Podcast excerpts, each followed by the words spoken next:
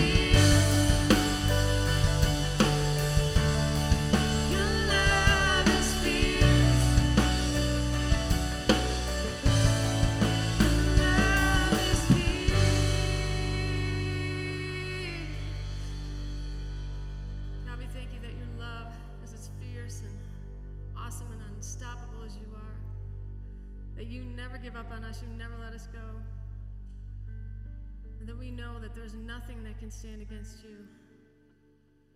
That you are for us. I pray that you would help us to believe it every day in everything that we do. Know that you are here to give us everything that we need to live for you. And I just pray that we would believe it this morning, that we would open our hearts and our minds and everything and focus on you and who you are and all that you've done and all that you have for us. We just pray this in your name. Amen. You could please have a seat.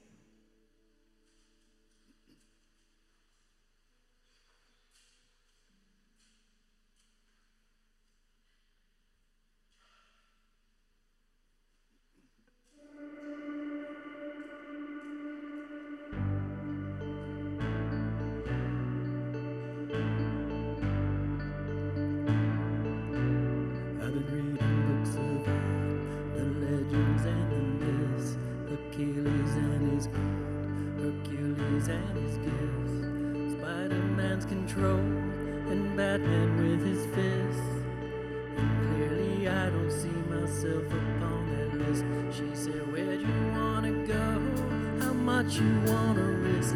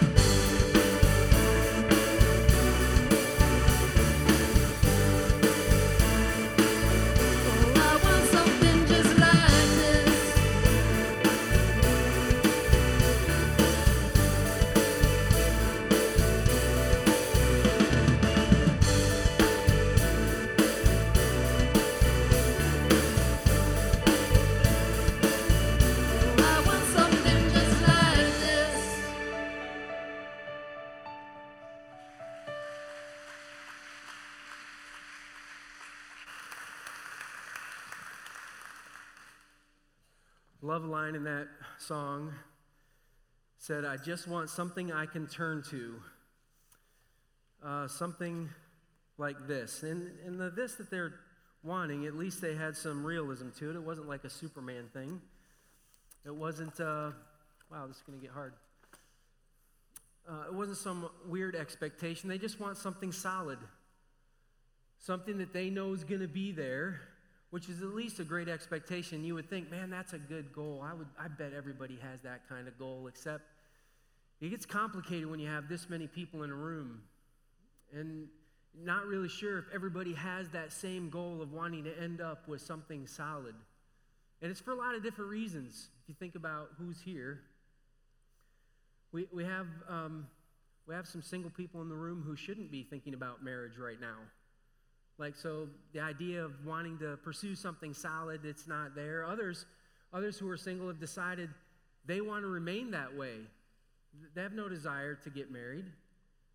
Still, others have, um, have that desire, but they're waiting patiently, and some others are not so patient about it. And maybe getting something solid that they can turn to starts becoming less and less important for them. There are married couples here who've been married for a while. That your, your marriage is on cruise control. And you've started to kind of realize that. And the work that it would take to get back to something solid, you're not, you're not sure that's what you want to do. And still others, you've been working hard at your marriage and you feel like, man, there's more work to do. I have, I have more to throw in here. Others are like, hey, I, I'll do the hard work. This, I'll use this series as a tweak, and you're kind of putting your shoulder in. Still others, you've, you've been through a divorce.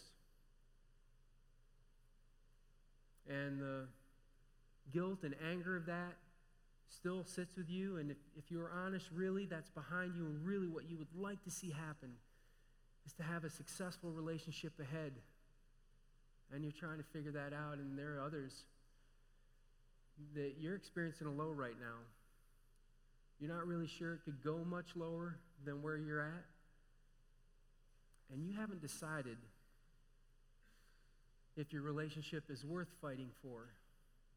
Like if you're if you want to come back and have something solid from this or not, you're, you're not even convinced at this point. How, how do you how do you talk to a group that's so diverse like that?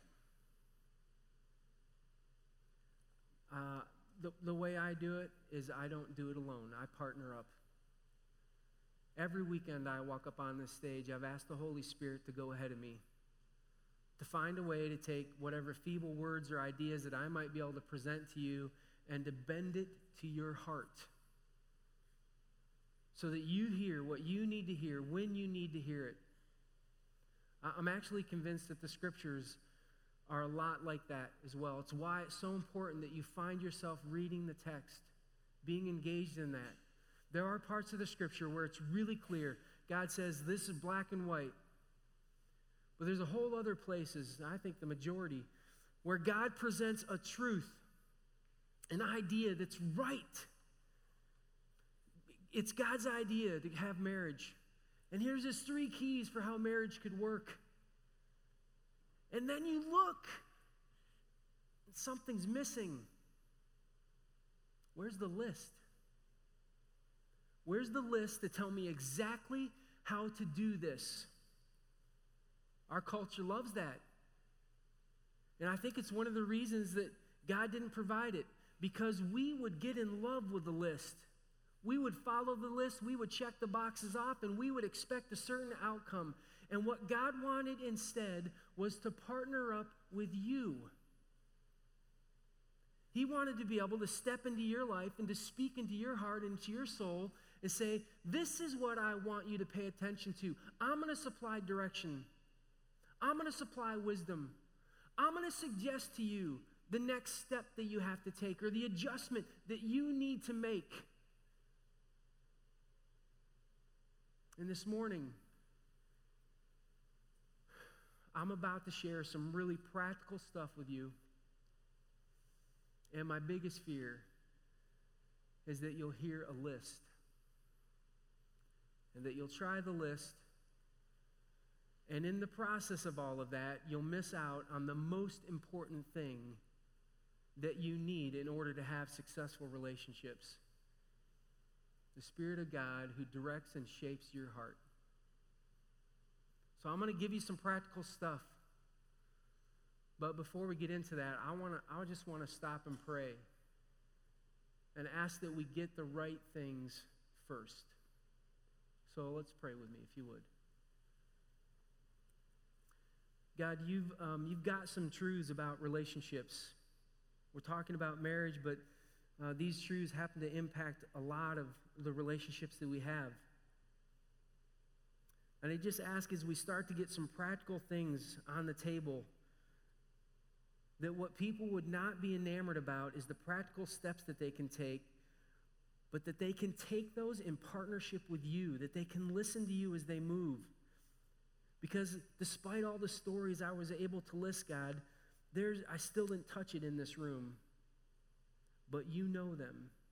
You know the stories, you know the people, you know what they're up against, you know the choices that they're going to have to make. And so I just ask that you would create a sensitivity of spirit this morning. That as we talk about some practical stuff, that your spirit will press on their heart when they hear this thing. That's what you need to touch. That's what you need to work on. But I want you to do it this way. This is what I need you to pay attention to. This is what I've been talking to you about and you've been ignoring. God, I ask that your spirit would do that for us here this morning. And that we would walk away feeling a sense of partnership. Not that we're all alone, just struggling through this, but that you're in this with us as well. We ask for that. In Jesus' name, amen. Uh, the last two weeks, we've been talking um, kind of big picture. And uh, we said, week one, uh, we're going to look at um, what God had in mind. He created two equals that He expects to treat each other that way. But He didn't make them the same, He made them different, and He made them interdependent upon each other as part of God's plan. And in marriage, God joins them together with the goal that they would experience a sense of unity and oneness. And then we said, listen, God has keys for allowing that to happen. And we found them, and we're like, it's mutual submission, it's sacrificial love, it's respect. You do those things, and you end up experiencing the kind of unity and oneness that God has in mind. Why don't we? Because we want what we want, and we will quarrel to get it. And when we quarrel, we will invite some other things into our relationship, stuff that brings destruction. And so last week we talked about how we sometimes embrace criticism and defensiveness, where we, where we deal with contempt and stonewalling with each other. And we choose those things that mess with our relationships. I don't, I don't know if you were here or not, but last week we put up a big wall on the, yeah, right there, that uh, on the other side was a group of White Walkers that intended to cross that and destroy the kingdom. And all they had to do was keep the door shut, and we throw the door open and invite this kind of stuff in. What I didn't tell you was that on this wall, behind this wall, is a group of motley guys who guard that wall. It's a fun, fun group right there, right? They're called the Night's Watch. And in order to take the role of Night's Watch, which is to stand on that wall and to guard Westeros from all of the evil that would come against it, they take a vow. And uh, I'm, I'm going to put the vow up on the screen. I don't know if you can read it or not because it's pretty small, but let me just tell you that when you take this vow, basically you're giving up your whole life to do that job. Everything, everything else is of lesser importance. And you're going to give yourself to the protection of that kingdom, standing on that wall and defending from what's wrong. It made me think that that happens just a little bit. I think maybe even a lot. When in a marriage ceremony you stand with somebody and you make a vow that they're going to be utterly important to you and the stuff that rolls against you, right? Sickness, health, all of that kind of stuff, is not going to detract you from making that person your priority. It's not going to it's not going to diminish your ability to defend them. So I started wondering what it would look like if you defended your relationship like the night watch defends that wall. What, what if you could build some defenses in that when stuff came up against you, it wouldn't break you, it wouldn't destroy you? What if you could reinforce the things that God said were important in the first place? I, I just want to do this real quick. Um, the three things that we're trying to find a way to reinforce, to, to say, listen, I'm going to do this and defend my relationship. You're going to need mutual submission. It's found in Ephesians chapter 5. All three of these things are things that both of us need to do in the relationship. I want to find a way to strengthen mutual submission. I want to find a way to strengthen sacrificial love. You're going to find it's called out in Ephesians. It's called out that we're supposed to love both genders, have this responsibility. What if I could find a way to strengthen respect? What if I could do that? It's called out in Ephesians 2. If you found a way to do that, you could defend your relationship. Here's, um, here's what researchers have found they have found that all couples fight, all of them. And they sometimes have really big arguments too. They've also found that almost all couples have something from the exterior that comes into the relationship that can disrupt or harm that relationship. Um, it could be something that happens with a family and kind of affects you. It could be stuff that happens at work. It could be a life circumstance that happens to you that you weren't expecting coming, but it rolls into your relationship and it has the ability to harm you. And what researchers have found is that because this happens to everybody, they started noticing something odd. After 35 years of research, and looking at all these things, they started to notice that there were some couples who, when this stuff started happening, when the conflict started coming in, when that thing that could destroy and did destroy other relationships happened, that for those couples, it was a speed bump. Yeah, things slowed down, you got jostled a little bit, but after it was over, you started picking speed back up and you took off again. It didn't destroy the relationship.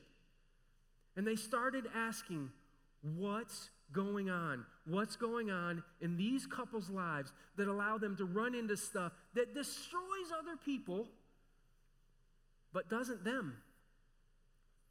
I love this. These are, these are not Christian researchers.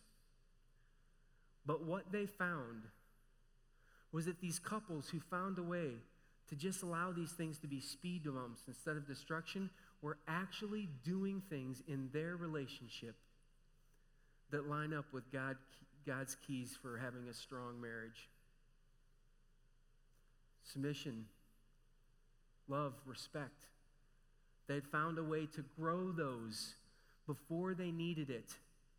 So this morning, that's what I want to do. I, I want to say, listen, we, we already know what he wants, we know the keys. So let's put some meat on the bones. Let's start to figure out how we can do this. What does it take for us to do this? And I'm going to steal from a bunch of research that's been done. And I hope you'll start to see how it lines up with God's idea for making unity and oneness work. Uh, the first idea I want to go with is um, something that the researchers have called a love map. Uh, I, I first I first printed this map out on my computer, and then I thought to myself, does anybody use paper maps anymore? Right? And then, and then something else I remember that made me just laugh. Uh, Josh Rager, who's running our uh, PowerPoint right now, once told me that if he ever saw somebody he was dating use a paper map, that was a deal breaker. He's like, no, something's wrong with that person. They've got a map on their phone. So I realized, okay, maybe that's not the most helpful thing. And I realized I had this topographical map of Israel, and I think this does a really good job of helping you understand what the researchers have found. They found that couples who have a love map of each other understand how to navigate. That's what a map does. You go from point A to point B, and you're finding the best way to do that. You're avoiding the difficulties. Oh, there's a mountain range here. You don't want to go up there if you don't have to, because that's going to be hard. And you learn that, and you make a map. You know what's going on. Uh, my wife grew up in a very conservative church that used guilt and shame as a means of getting what they wanted from people who attended. And she heard it a lot growing up, and the one they used on her quite a bit was everything that she was doing that they wanted her to change, that they could do it our way, sort of thing. They would call her selfish. You're just being selfish. You're just being selfish. You're just being selfish.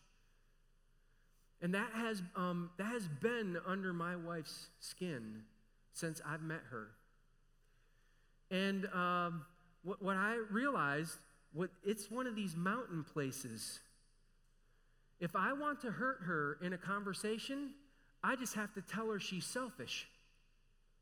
And it pulls up all of this bad stuff that she had in her past, and it's a wound that she can't get away from. My wife is still selfish sometimes.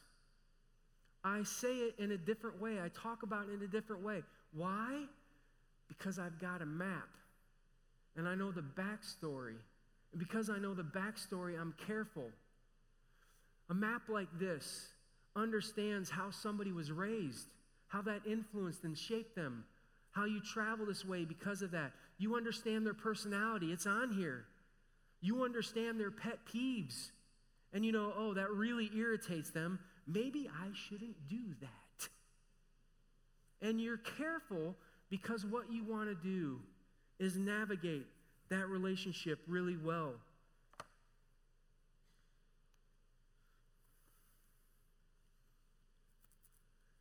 In order for you to pull that off, some of you may have figured out that's going to require a lot of communication. And some of you are terrible at that. Right? It's mostly guys. It's not all guys, but it's mostly guys. There's a whole slew of guys who believe that if there's no communication going on in the marriage, that means everything is going well. That's not true. It just means you haven't figured out what's going on in the relationship. And instead of creating a map, what happens is you can disconnect. And sometimes you can disconnect for years, and you don't know this, but that person is changing, and the map has just changed on you. And what you thought you understood and knew is now not there anymore.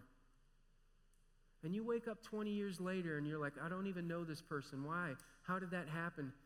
Because you let the map change and you didn't find out what was going on. You know, one of the great ways to find out what's happening in somebody's life? When they have an argument with you, the light ought to go off in your mind that they're about to reveal something that I can put on the map. I can, I can understand why they're upset about this. And when I understand why they're upset about this, this helps me understand how to navigate with them. But instead of doing that, we want to win. And we'll win at any cost. And so instead of learning something and filling out the map, we just brutalize each other. Listen, this, this ought to show up in you having date nights and you having times where you can sit and just talk with each other about important stuff, where you learn about each other's day. And as the map changes, you keep adjusting and keep changing. You ought to know your spouse better than anybody else in the world, better than their parents, better than their best friend. You ought to know them the best. That's going to require your time. But if you want to build a defense for your marriage, you'll do this because doesn't this sound like sacrificial love and respect and submission? Now, another thing the researchers have found has to do with the mindfulness that you have towards your spouse, what you choose to focus on. Now, I don't know what gets your focus. It could be that your focus is on um, something that we're going to watch on the side screen. See if this is the kind of stuff that you think about when you think of your spouse.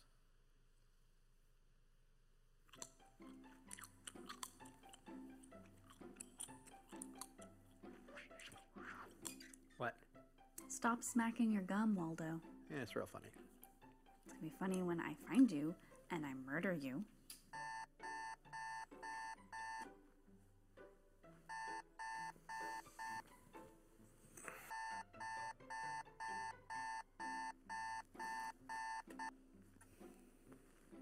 First round, linebacker. Okay, can you like, what? can you just hang on a sec? Well, just let me finish this email, okay? Well, everybody's like, what? Because they thought they were going to get the quarterback, Bo Callahan, but they don't get him, right? And like, you wouldn't think that someone with skin as pale as mine would like look good in any kind of. You know I can't hear you, right? Everything you're saying, I can't hear.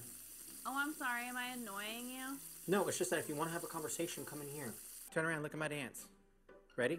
It's really good. One, two, three, go. Bam, bam, bam, bam, bam, bam, bum, bum, bum. One, two. that guy let himself go. You let yourself go. Hey, Kiss me. no, Come on, kiss me. no, that's You love me. Kiss me. You love me. no. You got too real. You're gonna need to get in the other lane. Please don't backseat drive.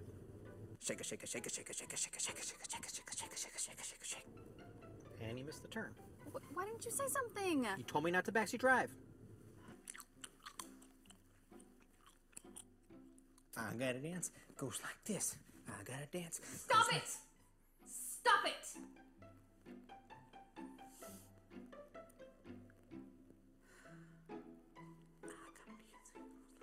Whose party is this? Dave and Monica from work. What's it for? I think it's like a baby shower or something. You think it's like a baby shower or something? Did we bring anything? Do you bring stuff to those?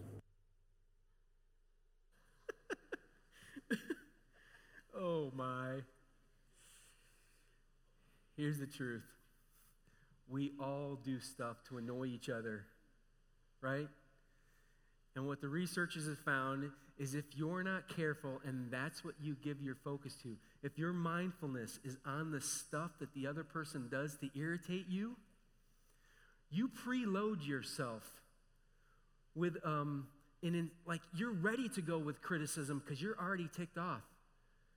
The fight starts hot because you've been thinking about all the negative stuff they've done and all the negative stuff they do. And it's right there on the surface. And so you get fast. You're, you're, you get angry fast, and your criticism just rolls because that's on your mind. Versus if you thought of the positive things that were in that relationship, if you thought of the positive characteristics, they would say it this way if you can think of the things that you're fond and you admire in that other person, and that's what becomes your focus, what happens is you see their character as positive. You see other gifts that they have as positive.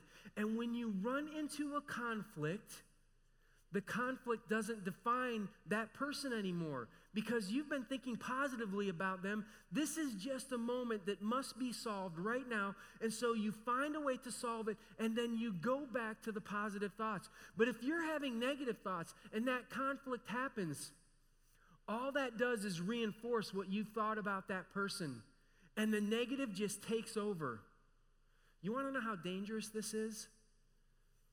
They've discovered that when you decide to go negative, when you give your thoughts to what's negative, you will start to go back and change every story, every experience that you've had with that person, all the way back to when you met them.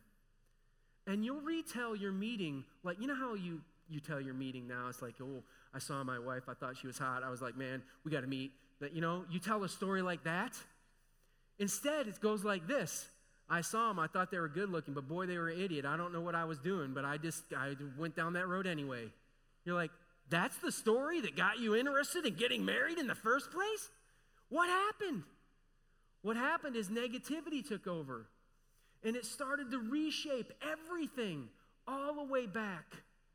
Why do you think Paul in Philippians said, Listen, you should be careful what you think about? You should be mindful of the spiritual things. It's 4 8. Let's put that up. You should be careful of the things that you think about because your thoughts are powerful. And when you choose to think negatively about your spouse, Every conflict you have reinforces that. And when the big one comes along, the big conflict, the difficult one, you don't think positively of them in the first place. In fact, you may be feeling contempt. And all it does is convince you that you've made a mistake and this person is the problem. But you have a choice. You made a choice of what you decided to think about or not.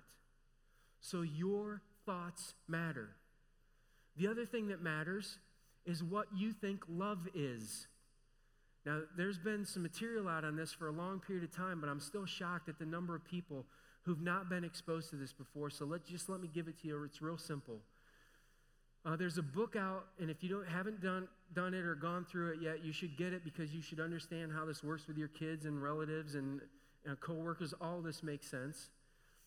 That you grow up learning what love means to you in a certain way. It's based on your personality, it's based on your family, it's based on all kinds of things. And it shapes how you feel loved. This person over here grows up in a different way with a different family. God knows this. And they have a different view of what love is. And then God, for some reason, puts you together. Right? And so this is what happens. Love for me is when my wife spends time with me.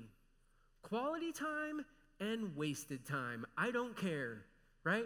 If we do nothing and she's just hanging out with me, I love that.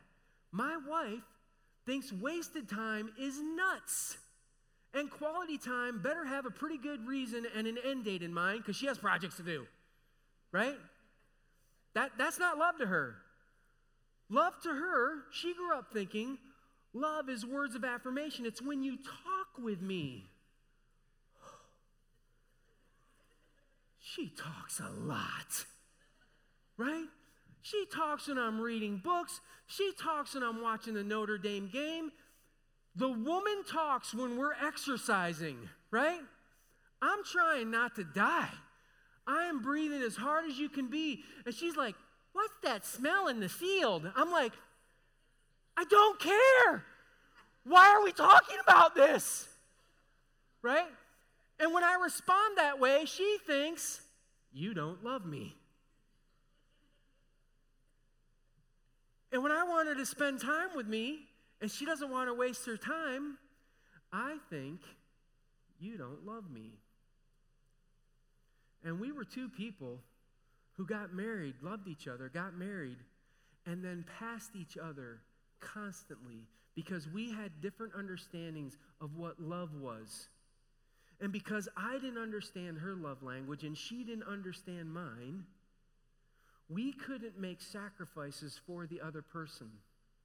But see, as soon as you know this is what they expect, this is what they need in order to feel loved, it's going to go against every grain in your body because you think if I do the stuff that makes me feel loved to them, they should be fine, and it doesn't work that way. You actually have to make a choice of sacrifice to then love that other person. Do you, do you understand? This is God's formula, this is His keys for oneness and unity. But if you don't understand how they want to be loved, you can't pull it off. So it matters what they think love is, and it matters what you think love is, and it matters how you're sacrificing for each other. Another uh, thing that researchers have found was in that song that we heard at the top. It said, uh, We turn to each other. And this idea of turning to each other is done in small ways. It always starts in small ways, but it builds to bigger and more important things. It, it, um, it's a habit where you learn to respond and show that person respect in the smallest of ways. Uh, when we got married, I was I was awful at this. I have now moved up to terrible, uh, which I'm pretty happy with my progress um, over time. Uh, but it had to do with the fact that my wife loves to talk a lot. Like she'll talk a lot. And in order to turn to her and show her that I respect her, when she would say something to me, she's in the like kitchen and she says something about I don't know, the eggs she's cooking. I don't care about the eggs, right? But she says something about the eggs. If I will stop watching the Notre Dame game, if I will put down the book or the computer or the phone and simply turn to her and acknowledge what she said, what that does, it communicates that you are the most important thing to me, not all this other stuff. Man, it's hard for me sometimes. But it's the smallest thing because what you're doing is you're training for bigger things. When you learn to turn towards each other, I acknowledge you. I acknowledge what you say. I'm going to do that. What happens is you start to develop the habit of turning towards each other for bigger things. When my wife comes home stressed from work, I want to be the person that she turns to. I want to find a way to help her deal with that. But if I've been treating her by ignoring her, it's a form of stonewalling, where she says something and I just ignore it because I don't want to respond to it. I've communicated disrespect to her, and she doesn't think of coming to me to solve that. She's having a difficulty with her family. Does she turn to me or not? You want to become each other's support. So as the stuff starts happening, you become naturals at just turning towards each other, turning towards each other. What they found is that if you start with the small stuff and you develop into the other stuff, what happens when the big stuff comes along? Because you've developed habits, what you do is you immediately turn towards each other and you hold on tight and you get through whatever you're up against. Without it, you'll turn to somebody else. You'll develop an emotional attachment with somebody else who's starting to fill that gap, that need that you have. You'll, you'll end up having an emotional affair, you'll have a real affair where somebody else captures your attention. Why? Because you didn't practice turning towards each other in the small things and in the bigger things, where you became the primary support for that person. Now, here's what's fascinating. If you develop this idea of turning towards each other, there's another layer to it that's even deeper and more important. Because the truth is, um, God knows He does this. He gives me a personality, He gives me a different background, He gives me different values, and He places me with somebody who has a different personality, different background, different gifts. And what I just described to you is God's incredible growing plan for you for the rest of your life. If you're willing to turn from each other and let each other influence each other. This is it's terrible. It's terrible when it's only one person who thinks that the other person has to do all the changing. I'm going to be inflexible. You do all the changing. You do all the stuff that I want you to do. That's not the kind of relationship God had in mind. What He had in mind is that two people would find a way to influence each other and help each other along. You'll end up being flexible where you were never flexible before, seeing a different side of the story that you had never seen before, being more loving and gracious than you had ever been before. Uh, my wife grew up in a family that if she was late, there were really harsh consequences, and she faced those a lot.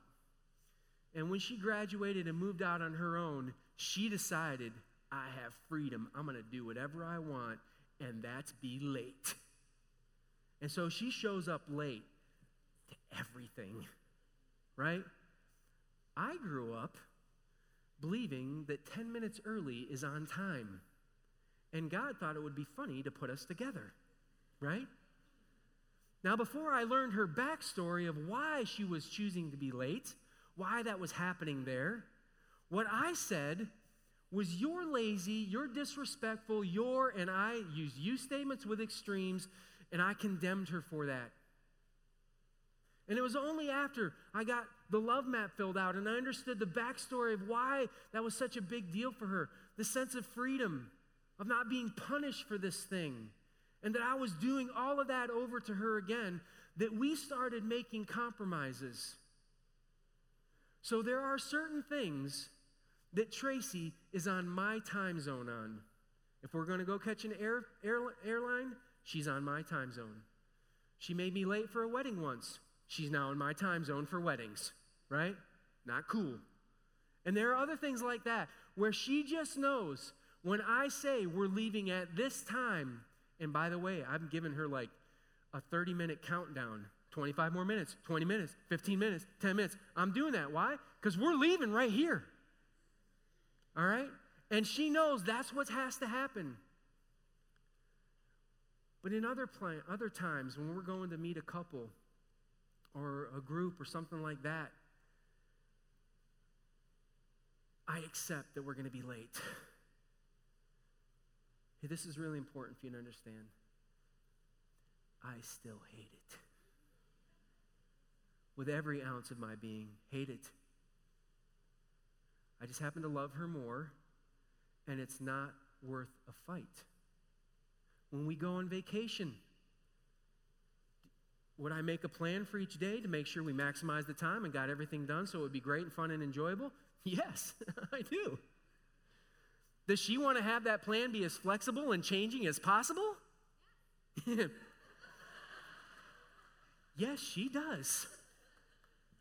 And when we're on vacation, that's exactly what happens. Because I understand where she's at and why she feels that way. So there has to be flexibility on my part. And so we have figured out how to take these things that are really different. She will never want to be on time in her life. Even on the stuff where we arrive 10 minutes early because she's on my time zone, we'll get there and she will say in the car, I hate being early. Every time. It gives me joy. Um, and every time that we're late, I'll say, I hate it. But I'm responsible for how I respond, and so is she. And we've decided that our responses on this issue will actually help us grow instead of tearing each other apart. You have the same opportunities over and over and over again. And when you decide to turn to each other and influence each other, you decide that person is worth a level of respect that you would adjust and change for. Why? Because that's what sacrificial love and submission and respect do. They cause you to make those kind of changes. Now, now here's the thing it, it, it may be some that we just talked about, it may be other things that you have to do to start building a defense, to start reinforcing mutual submission, sacrificial love, and respect in your relationship. But you've got to take their blinders off and start going, what is it do I have to do? I've been on cruise control. It might be time that I've got to start turning towards her, showing up, telling her exactly what I'm thinking, letting her tell me exactly what she's thinking. I've got to fill out a map. I've got to, I've got to figure out how to communicate love to her because she says I don't. And I do. But it may be that you're not speaking in the right language. And you've got to start doing the stuff that defends your relationship. Because winter is coming. So we're going to talk about it next week. There is going to be a big conflict. There's going to be a moment where it feels like your relationship is caught in winter, where you look around and it looks like death, and you're not really sure if you're going to survive it or not. So I want to talk to you about some of the stuff that you really need to understand when winter comes. But you need to understand this first. You ought to be building a defense now. Primarily, are you open to letting God direct and shape the direction of your life? Secondarily, there are things that you could do to practice that. To help you, out on the table, the couples table, um, where they're signing up for a couples retreat, you should really think about that. But on that table, there are some pamphlets that I put on there that are exercises. If you're wondering, how do I help change my focus to fondness and admiration. You can take an exercise and look at it. This is the kind of stuff they're handing out to couples who are in difficulty. If you're, if you're wondering, uh, I don't know my love language, there's a survey out there that you can take. Take it with each other. Figure out your love languages and start talking about it. If you've never done a personality test with each other, there's a sheet out there that gives you a website to go to. Go, both of you take that and have a conversation. Start filling out your love map. Start understanding this person and how they're shaped and what God's doing with them so that you can respond in a way that defends your relationship. Because winter is coming. Let me pray. God, you have these grand ideas for us. And sometimes they seem so big and so daunting that we don't know where to start or what to do. I ask this morning that um, we would start by listening to you. What is it that you see in our lives that we need to adjust, that we need to pay attention to,